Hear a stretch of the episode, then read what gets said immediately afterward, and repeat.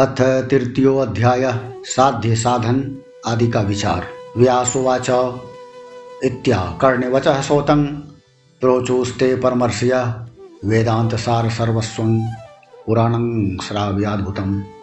व्यास जी बोले, सूत जी का यह वचन सुनकर वे सब महर्षि बोले, अब आप हमें वेदांत के सार सर्वस्वरूप अद्भुत सी पुराण को सुनाइए। इति श्रुत्वा मुनिनां सवचनं सुप्रहर्षितः संस्मरन् शंकरं सूतः प्रोवाच मुनि सत्तमान।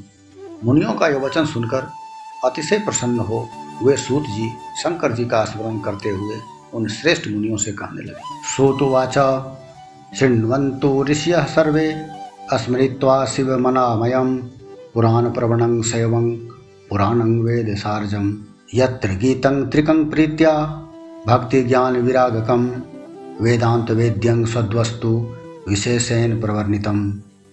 सूत जी बोले, आप सब महर्षिगण रोग शोक से रहित कल्याण में भगवान शिव का स्मरण करके वेद के सार तत्व से प्रकट पुराण प्रवर शिव पुराण को सुनिए, जिसमें भक्ति ज्ञान और वैराग्य इन तीनों का प्रीतिपूर्वक गान किया गया है और वेदांत वेद्य सद्वस्तु का विशेष रूप से वर्णन किया गया है।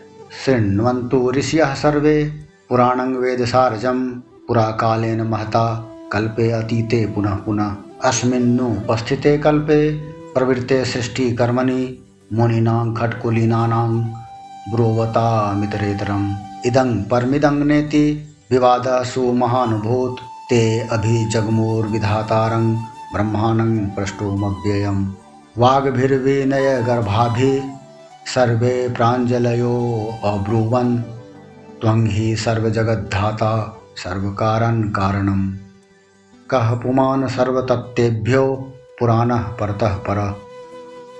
हे ऋषिगण, अब आप लोग वेद के सारभूत पुराण को सुने।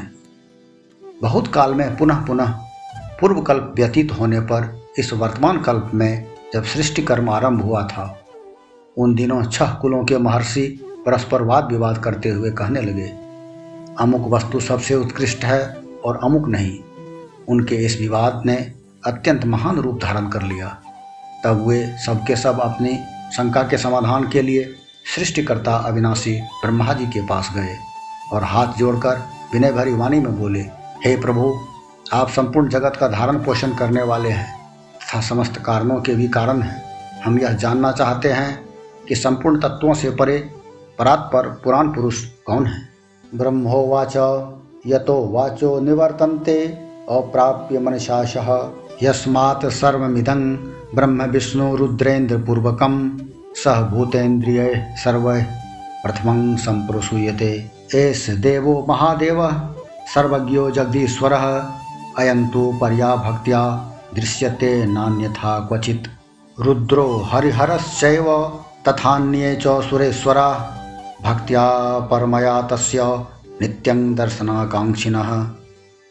ब्रह्मा जी बोले, जहाँ से मन सहित वाणी उन्हें नौ पाकर लौट आती है तथा जिनसे ब्रह्मा विष्णु रुद्र और इंद्र आदि से युक्त यह संपूर्ण जगत समस्त भूतों एवं इंद्रियों के साथ पहले प्रकट हुआ है, वे ही ये देव महादेव सर्वज्ञ और संपूर्ण जगत के स्वामी हैं। ये ही सबसे उत्कृष्ट हैं। उत्तम भक्ति से ही इनका साक्षात्कार होता है, दूसरे किसी उपाय से कहीं इनका दर्शन नहीं होता। रुद्र हरि हर तथा अन्य देवेश्वर सदा उत्तम भक्ति भाव से उनका नित्य दर्शन करना चाहते। बहु नात्र किमुक्तेन शिवे भक्त्या विमुच्यते प्रसादात् देवता भक्ति प्रसादो भक्ति संभवः यथेहांकुरतो बीजं बीजतो वा यथांकुरः तस्मादेश प्रसादार्थं व्यूयं गत्वा भुवं द्विजा दीर्घसत्रं समाकृद्वं यूयं वर्ष सहस्रकम। अधिक कहने की क्या आवश्यकता। भगवान शिव में भक्ति होने से मनुष्य संसार बंधन से मुक्त हो जाता है। देवताओं के कृपा प्रसाद से ही उनमें भक्ति होती है और भक्ति से देवता का कृपा प्रसाद प्राप्त होता है। ठीक उसी तरह जैसे यहाँ अंकुर से बीज और बीज से अंकुर उत्पन्न होता है। इसलिए हे द्विजो, आप लोग भगवान शंकर का कृपा प्रसाद प्राप्त करने के लिए भूतल पर जाकर वहाँ सहस्त्र वर्षों तक चलने वाले एक विशाल यज्ञ का आयोजन करें। अमुष्येवाध्वरेशस्य शिवस्यैव प्रसादतः वेदोक्त विद्यासारं तो ज्ञायते साध्य साधनम। इस यज्ञपति भगवान शिव की ही कृपा से वेदोक्त विद्या के सारभूत साध्य साधन का ज्ञान होता है। मुनिया उचु अथ किंग परमं साध्यं किंग वा तत्साधनं परम साधकः कीदृशस्तत्र तदिदं ब्रूहि तत्त्वतः। मुनिगण बोले, हे भगवान, परम साध्य क्या है और उसका परम साधन क्या है, उसका साधक कैसा होता है, ये सभी बातें यथार्थ रूप से कहें। ब्रह्मोवाच साध्यं शिव पद प्राप्ति साधनं तस्य सेवनम साधक अस्तत्प्रसाद्याद्यो नित्यादि फल निष्प्रिय। ब्रह्मा जी बोले, शिव पद की प्राप्ति ही साध्य है, उनकी सेवा ही साधन है तथा उनके प्रसाद से जो नित्य नैमित्तिक आदि फलों की ओर से निष्प्रिय होता है वही साधक। कर्म कृत्वा तु वेदोक्तं तदर्पित महाफलम परमेश पद प्राप्ति सालोक्यादि क्रमात्तः। वेदोक्त कर्म का अनुष्ठान करके उसके महान फल को भगवान शिव के चरणों में समर्पित कर देना ही परमेश्वर पद की प्राप्ति है, वही सालोक्य आदि के क्रम से प्राप्त होने वाली मुक्ति है। ततद भक्ति अनुसारेण सर्वेशांग परमं फलम तत्साधनं बहुविधं साक्षादीशेन बोधितम। उन पुरुषों की भक्ति के अनुसार उन सबको उत्कृष्ट फल की प्राप्ति होती है। उस भक्ति के साधन अनेक प्रकार के हैं जिनका प्रतिपादन साक्षात महेश्वर ने ही किया। संक्षिप्य तत्र वह सारं साधनं प्रब्रवीम्यहं श्रोत्रेण श्रवणं तस्य वचसा कीर्तनं तथा मनसा मननं तस्य महासाधन मुच्यते श्रोतव्यः कीर्तितव्यश्च मंतव्यश्च महेश्वरः इति श्रुतिः प्रमाणं न साधनेन मुना परं साध्यं व्रजत सर्वार्थ साधनैक परायणा। प्रत्यक्षं चक्षुषा दृष्ट्वा तत्र लोकः प्रवर्तते अप्रत्यक्षं हि सर्वत्र ज्ञात्वा श्रोतेन चेष्टते। उसे संक्षिप्त करके मैं सारभूत साधन को बता रहा हूँ। कान से भगवान के नाम गुण और लीलाओं का श्रवण, वाणी द्वारा उनका कीर्तन तथा मन के द्वारा उनका मनन, इन तीनों को महान साधन कहा गया है। तात्पर्य यह कि महेश्वर का श्रवण, कीर्तन और मनन करना चाहिए। यह श्रुति का वाक्य हम सबके लिए प्रमाणभूत है। संपूर्ण मनोरथों की सिद्धि में लगे हुए आप लोग इसी साधन से परम साध्य को प्राप्त हों।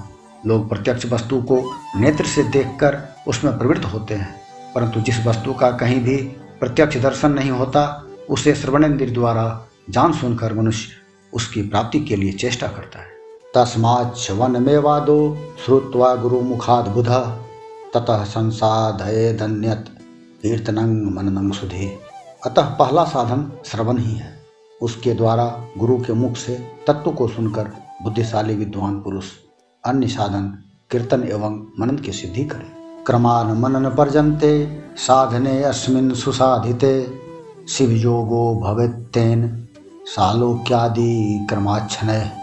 क्रमशः मनन पर्यंत इस साधन की अच्छी तरह साधना कर लेने पर उसके द्वारा सालोक्य आदि के क्रम से धीरे धीरे भगवान शिव का संयोग प्राप्त होता। सर्वांग व्याधिः पश्चात् सर्वानन्दस्य लीयते अभ्यासात क्लेश में तद वै पश्चादाद्यंत मंगलम। पहले सारे अंगों के रोग नष्ट हो जाते हैं, तत्पश्चात सब प्रकार का लौकिक आनंद भी विलीन हो जाता है। अभ्यास के ही समय यह साधन कष्टप्रद है, किंतु बाद में निरंतर मंगल देने वाला है। इस प्रकार श्री शिव महापुराण के अंतर्गत प्रथम विद्वेश्वर संहिता में साध्य साधन विचार नामक तीसरा अध्याय पूर्ण हुआ।